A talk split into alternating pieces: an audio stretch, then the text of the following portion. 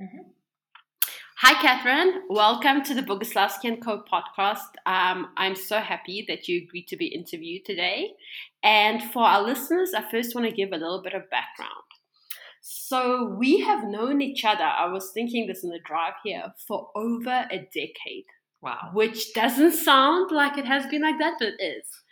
Uh, we met in 2009 I was the digital marketing manager for Bread Africa, and you were just starting out in the marketing department. And I remember you coming into my little office, I remember, and you introduced yourself and you said, if I can help you with anything, just come to me. And I was so blown away by that because um, I just didn't expect that. And you were one of the friendliest people in the team. And something that I found working with you is that you have a really high EQ and that, yeah, and that you're really good with people and you have very strong interpersonal skills. I remember our third party suppliers at Brown Africa used to love working with you. Like they would come in and just ask for Catherine. Do you remember that? yes. fun um, times. Um, so I also remember having someone call. You used to put me as a reference. Um, so I remember having someone call me and they asked me about you, and I said, if you want to do your organization a favor, put her in a customer focused role because she is so strong at that. So that's why it's one of the reasons I'm really excited to learn about your career.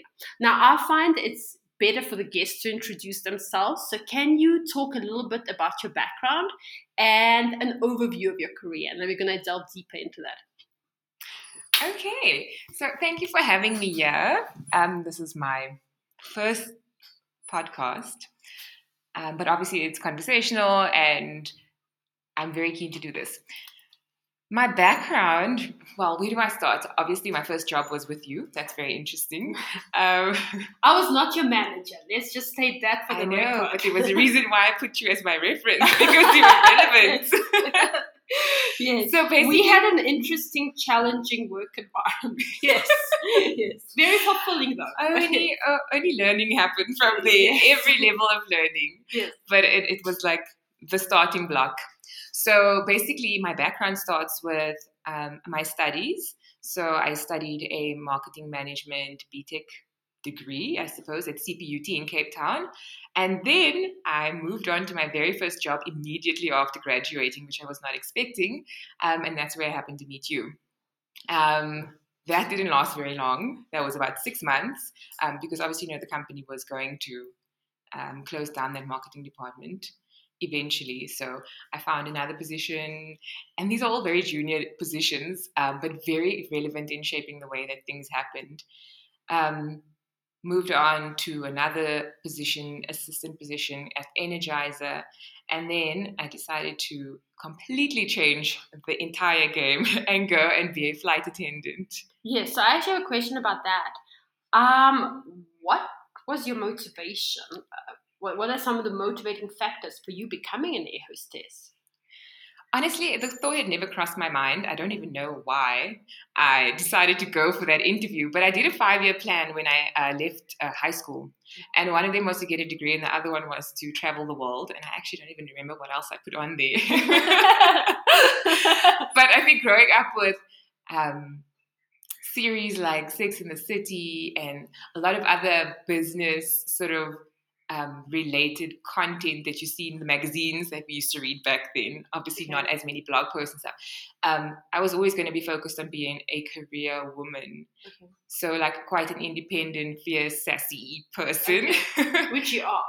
But how does you study marketing and then something makes you want to become an air hostess? So, simply, this is because, from our own perspective, uh, I could never be an air hostess. yes. Um, what was it? The jet setter lifestyle. What was it that attracted you to it? Honestly, it was like it was the travel aspect, um, and I think somebody just told me about this opportunity. I mean, I was working, I had a job, I was in marketing, and I think when you're that age, though, I was what twenty two or twenty one. Really young.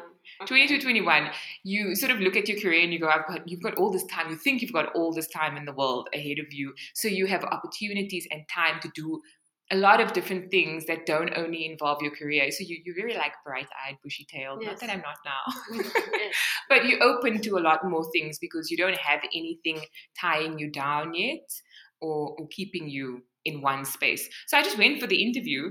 Um, I didn't even make it the first time. And then What? when, when Qatar. Airways, when Qatar Airways does their recruitment days, Yes. you go and um, you sit in your thousands of girls, and it's an elimination process over a period of three days. Oh, wow. And I went. My dad still took me the first day because I didn't. I don't think I had a car, and um, I didn't make it past the first round. And then I went again. Um, a couple of weeks later, they were here again, and just for some reason, I actually you you make it. There are thousands of girls that apply, and then you um, at the final day, which is the third day of callback, there are about twenty, and it was just I think the appeal was really just to travel and to see the world and explore things on a non academic level because when you just study and you only know theory, I feel like you're not entirely equipped yet. You have to have some kind of life experience. So I think that was a motivating factor. And obviously, the, the point that I had actually put it in my five year plan to want to travel the world and like being a Baroque graduate doesn't really allow you to to travel. So I think that was like a combination of those and just also just like taking a leap of faith and stepping out on some kind of whim. Um, and also it being quite a big company and so quite a secure way to do that. You're not dabbling in anything that's unsure and too risky. Yeah. Yeah. What did being an air hostess teach you about dealing with people and approaching people? I found in the past that any customer centric roles are invaluable to marketing to people as you truly start to understand how to speak to people. Okay, honestly, from a from a personal point of view, I, I can be I'm what you call a social introvert. I find it hard to believe. I find you so social. Really so, what does a social introvert mean? So it's you okay, what you would understand or the normal person would understand because I'm not a psychology major or anything. As an introvert would be you're you're more um, closed, not close off, but you don't really enjoy social settings when you have to meet that many people. It's almost anxiety inducing for you, um, or you feel a little bit nervous, but you want to be there. Um, but when I say I'm a social introvert, I like being out. Yeah. But when I'm out, I want to be with my people, like people that I know and, and feel comfortable with. So You made a lot of friends, I remember, from uh, being an air hostess from all yes, over the world. absolutely, Have you and kept I'm, in touch? absolutely. That's amazing. Um, my friends actually, there are quite a few that live all over. So I mean, in the UK, in the US, it's incredible, especially yeah. for traveling. exactly. Like, hey, I'm coming to visit you. But what it taught me really was um, not to be afraid of people. not that I actually physically was afraid of people, but when you start working at an airline in the Middle East, like Qatar Airways, you are exposed to, I think at the time there were about 110 nationalities, different nationalities that were working there. And so for, you don't work um, like a typical office environment. So when you do a flight, you don't always have the same set of people with you. So every single flight that you operate was with a completely different set of people. So you're going to be on an aircraft working with these people that you just met in the briefing room That's two hours ago. For a social introvert, though, right? But you know what? I think because everybody lived in Doha, everybody came from their respective countries to come and live there. You almost had a a connectedness. I found know? it in uh, Yeah. I was in exchange student at St. Cloud State University in America, and your friends become your family because your family isn't there. Is that how you found it? Yes, absolutely. And it's it's a lot easier because And you don't feel that in South Africa. I find I was just gonna say, friends yeah. here are your friends. That's wonderful, but they're not your family yes. like they are where you are completely alone. Yes, because everybody's alone. You're all in the same boat. Um, so you you you're forced basically not forced, but you're with girls that are like-minded. So most the majority of the girls that started out were all graduates, taking either their gap year or it was the year after graduation. So you had a lot to relate to, and you also lived in the same buildings. You were all around the same age. Um, and it is very different, like you say, because when I moved to Johannesburg from Cape Town, Yeah.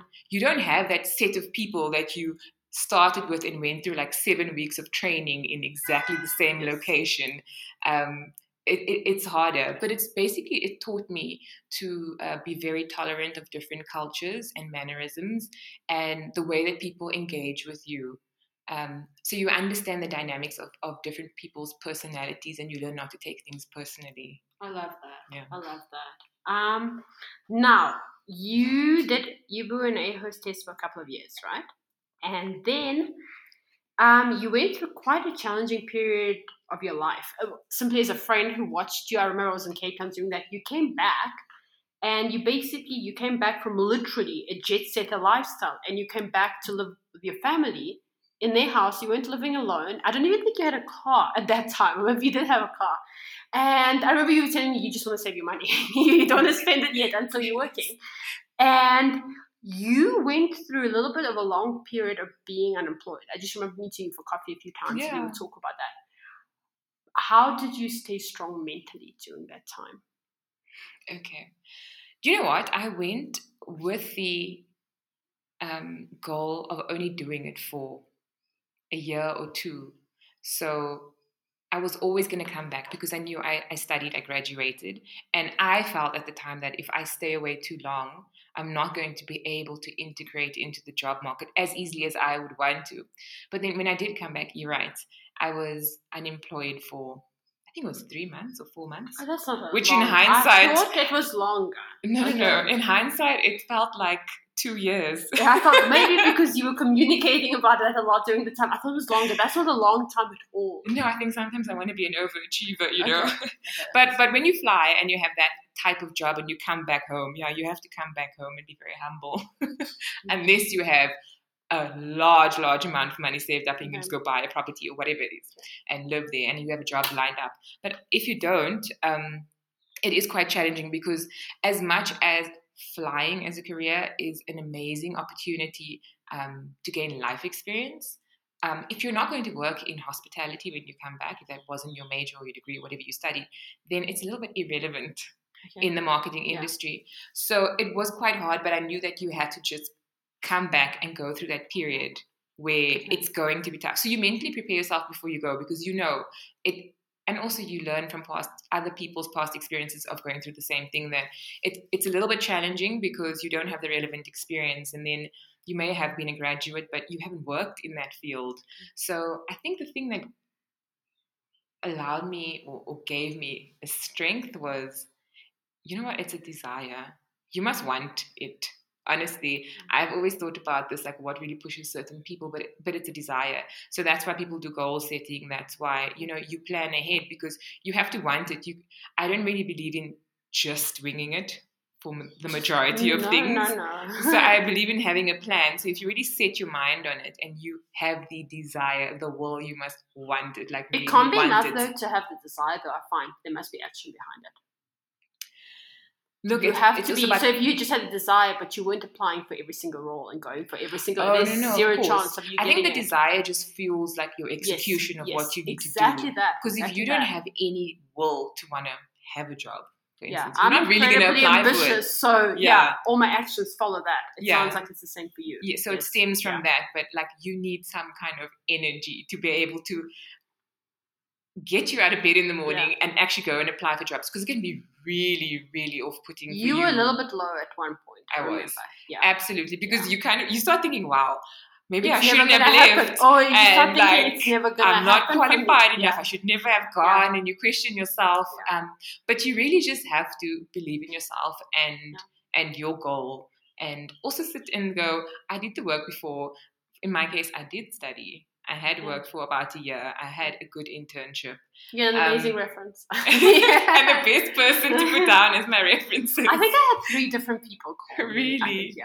I was just applying and applying and yeah. applying and applying. Yeah, always did nice things. Um, so you went from that kind of dark time in your career to launching one of the most successful hair brands in South Africa. Talk to our listeners a little bit about that. Okay, so it's funny how I stumbled upon that.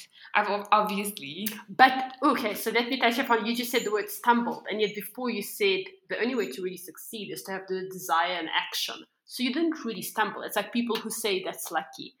There's an element of luck, but if you don't have the hard work behind it and the ambition, it's not really luck, is it?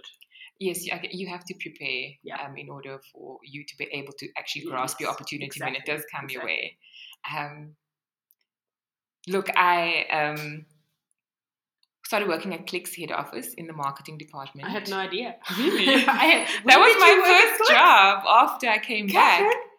I worked in the head office. Why did I get no discount? Because that was I didn't get a discount either. no, I started working in the marketing department, super junior role, um, Yeah. and they were just sort of like contract positions. They weren't giving um, full time positions, permanent positions, um, but it was the marketing department. It was the club card division, which is your your customer facing, I guess, department, the most customer facing department.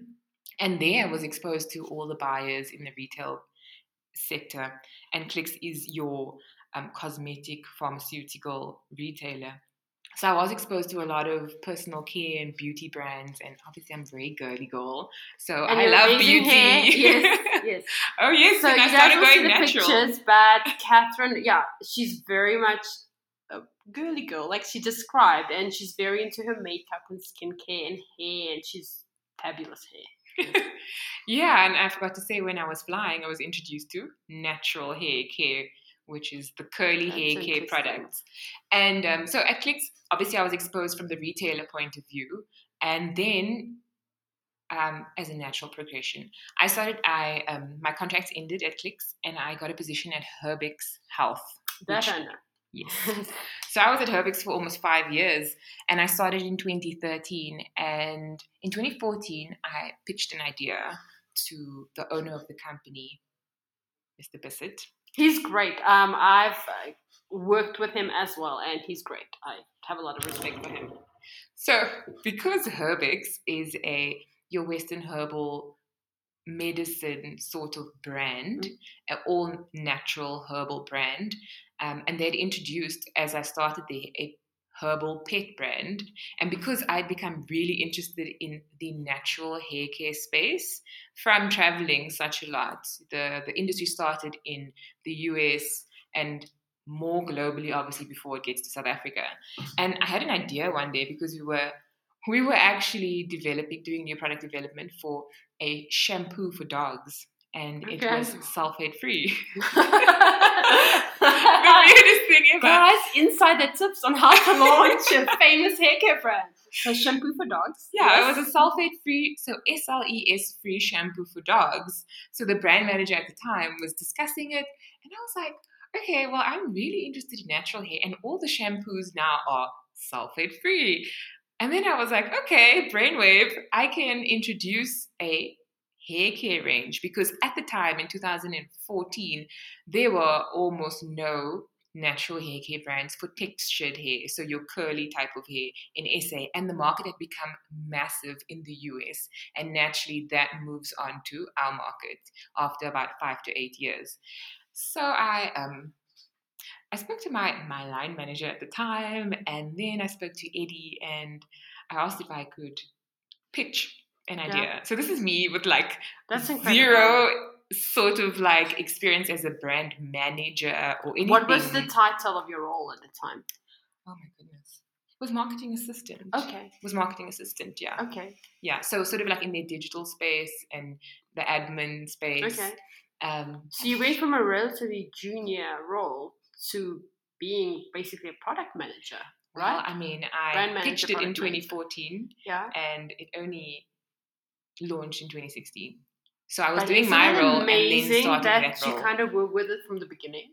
So you Oh, now absolutely. know how to launch a you brand. get that um, there's a certain feeling that you get um, when you were the one or you were part of a team who pitched a completely new idea and then it actually actualized Yes. into being something that's on the shelf with a It online presence. though. You had a lot of PR.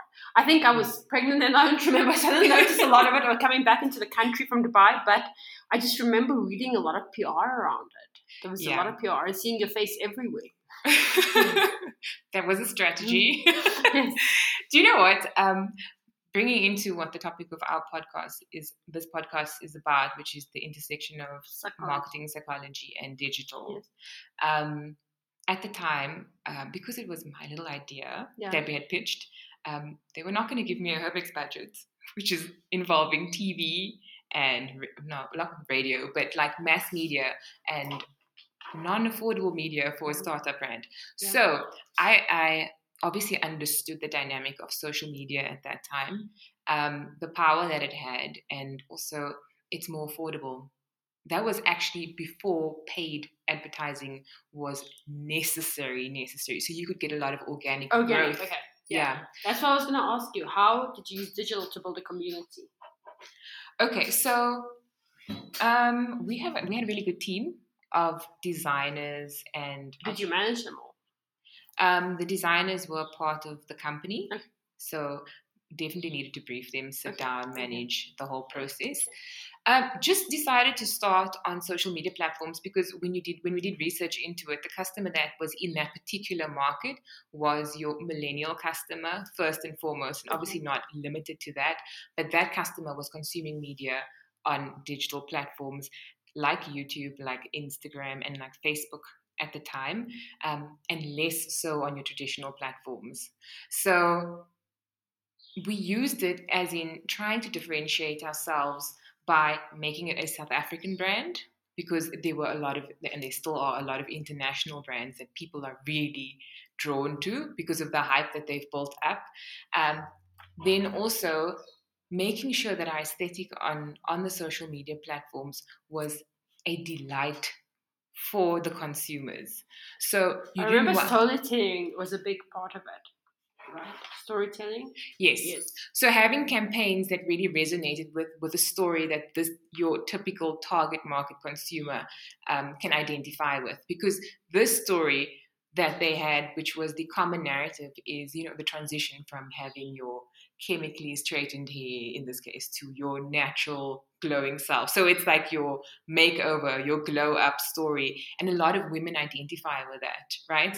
You it, it's it's um you you feel it when somebody talks to you about their struggle and how not only a brand but just a whole community of people and people going through the same thing especially when it when it involves your identity as a person because your hair no matter who you are and what kind of hair you have. It is such a big part of for a woman especially your beauty and the way you present yourself. So really it was identifying certain narratives making sure that people knew it was a south african brand and that it was also backed by a certain person because i'd studied so many cases Okay. of other brands where when you have one person who has a story that people can really relate to um, it seems to attract people yeah Um, something I found is that I think the perception was in the media and to us and your friends that you were almost the founder and the owner of this brand, right? This is not the case, right? no How was it? And but you, you don't have a baby yet. But oh, she's not pregnant. This is not a pregnancy announcement. But how was it to almost? I know building a brand is like having a baby. Um, It's not. I have a baby and it's not. But it does almost feel like that before you have a baby. How was it to step away from that and to take on a different role? Yeah it was quite interesting how people just assumed it was mine and Everyone, I owned it everyone I spoke to, everyone because I never said that brand. at any point Yes. but but I can understand The why perception the perception was there yes. um, because it was my idea. So I guess that was always when I was in conversation with people. I was like, no, I had this idea because I was seeing this in other countries and we hadn't had enough of the market. But yet, for blah, the blah, blah, blah. podcast purposes, let's note this is a Herbex brand, right? Yes. Yes. Yeah. it's a Herbex Yeah. brand. So um, how did I ha- step away? Yes. Yeah, you know because what? not working in Herbex anymore, right? No, Yes. obviously I've moved on since then. Um, that was quite interesting. So I was approached by another company um, almost after five years of working at Herbex. Um, and they're in the same industry and made me an amazing offer. Okay. Um, and it's, it would have been Herbex is a local company that's a multinational. And so for me, it felt like, okay, so this is a step in my Okay. career. But, you know, I really had to sit with myself and go, here's this thing that I built, and it's gaining so much relevant traction in the right industries. Yeah. You know, it's if you, I don't know what it is at now, if you, um, look at the hashtag on social media for natural hair. It has so many hits. You know, it's such an amazing space to be in at the time and still is. Um, so you have this like your heart wants to stay with it. But I've always been quite um, analytical in making big decisions. So you kind of look at it from a practical point of view. I try to be very practical. Also, you are. You're not a very emotional person. Yes. I mean, Well, my, for career decisions, my boyfriend would say very different things. for career decisions, I would say. Yeah. Yes. So I wasn't going to be silly. I sat down. Obviously, I spoke to my family, spoke to some close friends and people in industry, Yeah. and just sort of like assessed it and weighed up all the pros and cons of both options. As much as I loved it, um, if I had any kind of equity or stake in it, I would absolutely have stayed. Okay. But because you want to, you was want to see something for grow. equity? No, not Okay. Maybe only towards the end, but Okay. it was a, a little bit too late. Did you Um, think you learned something from that if you pitch again? Oh, Yes. absolutely, Okay. I just absolutely. that. You know what? You live and you learn, you grow. Sometimes, I mean, we all have our moments when we're naive or when you are the smart person. Yes. Um, it is what it is, and I, I love it still. But I did decide to take the next step because I wanted my career to progress. Now, what is your role now? And where are you working? So I work at a company called Urban Laboratories. Okay. Uh, I'm the marketing and product development manager. Phenomenal title. uh, we manage about five different brands, all ethnic hair care brands in Africa. And so we import, we manufacture as well, and we distribute to the major retailers like your Pick n Pay, Clicks, Shoprite Checkers, etc. Um, it's been a very, it's a multinational company. Um, a lot of signatures to get, but I have learned an amazing amount of insight, I guess I can say. I've, I've gotten an amazing amount of insight from taking that leap of faith and leaving something that you're so comfortable and happy with, but stepping into the unknown almost. Although it is in my industry, it's still beauty, personal care. Um, I've learned more aspects of the beauty and personal care industry in Africa and South Africa. So more of the markets, more More data. reach. Yes, I have access to more data. I can understand certain patterns better, and I've obviously got a much bigger portfolio of brands. And I still do product development. So we work on site um, at the manufacturing plant. There is a laboratory inside. Um, so I work with a formulator. I mean, a massive part of my role is developing new products for those brands, um, and I love it. Okay. Yeah. Um, I have two questions that We've been speaking for almost half an hour, which is the length of this podcast. Um, so, what is, if anyone is listening and they work in the hair industry globally, what is your ultimate hair brand to work with? Who should be getting in touch with you? one day, one day. What is the dream brand? Everyone has the dream brand they want to work with. Which one is it for you? Oh my goodness. Um I'm gonna have to say it's not it's not a specific brand per se. Um, I would want to work in a well let me let me, say Aveda or Aveda, which is a natural brand in the US. It was the first natural hair care brand that I ever purchased when I was a flight attendant. And I was mesmerized by the picture on the wall of the lady with the curly hair. I still can't believe I got duped like this. but um, probably Aveda because they are um, plant based, natural hair care brand, but really professional formulations. Um, obviously, I don't, I don't know very much about them, but when I think of the essence of the brand and what they stand for, that's something or a brand that I would love to work with.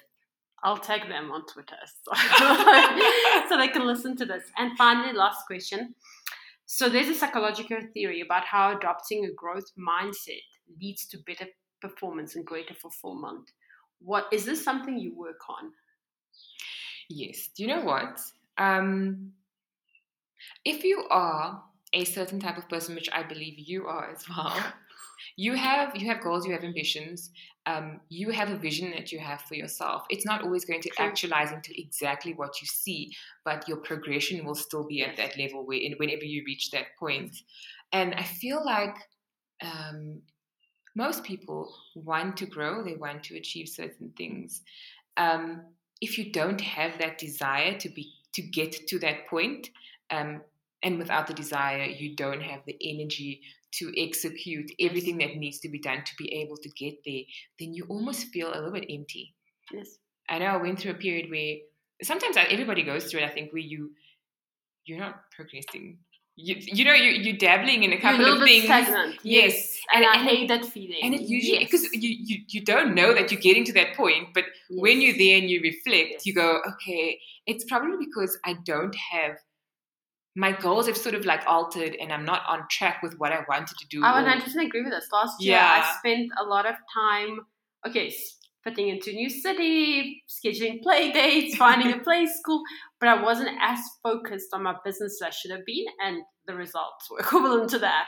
And as soon as you start, I mean, I've had so much traction in the first week of January, more than I've had for half a year last year. So it, it's, yeah, you need to be focused. Yeah, Yeah, 'cause 100% you- agree to what you're saying. yeah, you feel a, a level of almost emptiness Mm. because you are an ambitious person. Yeah. Yeah. Yeah. Catherine, thank you so much. It's been amazing speaking to you. We've learned so much. Avida, Aveda, however you pronounce it, get in touch with Catherine. Thank you. Thank you. Thanks.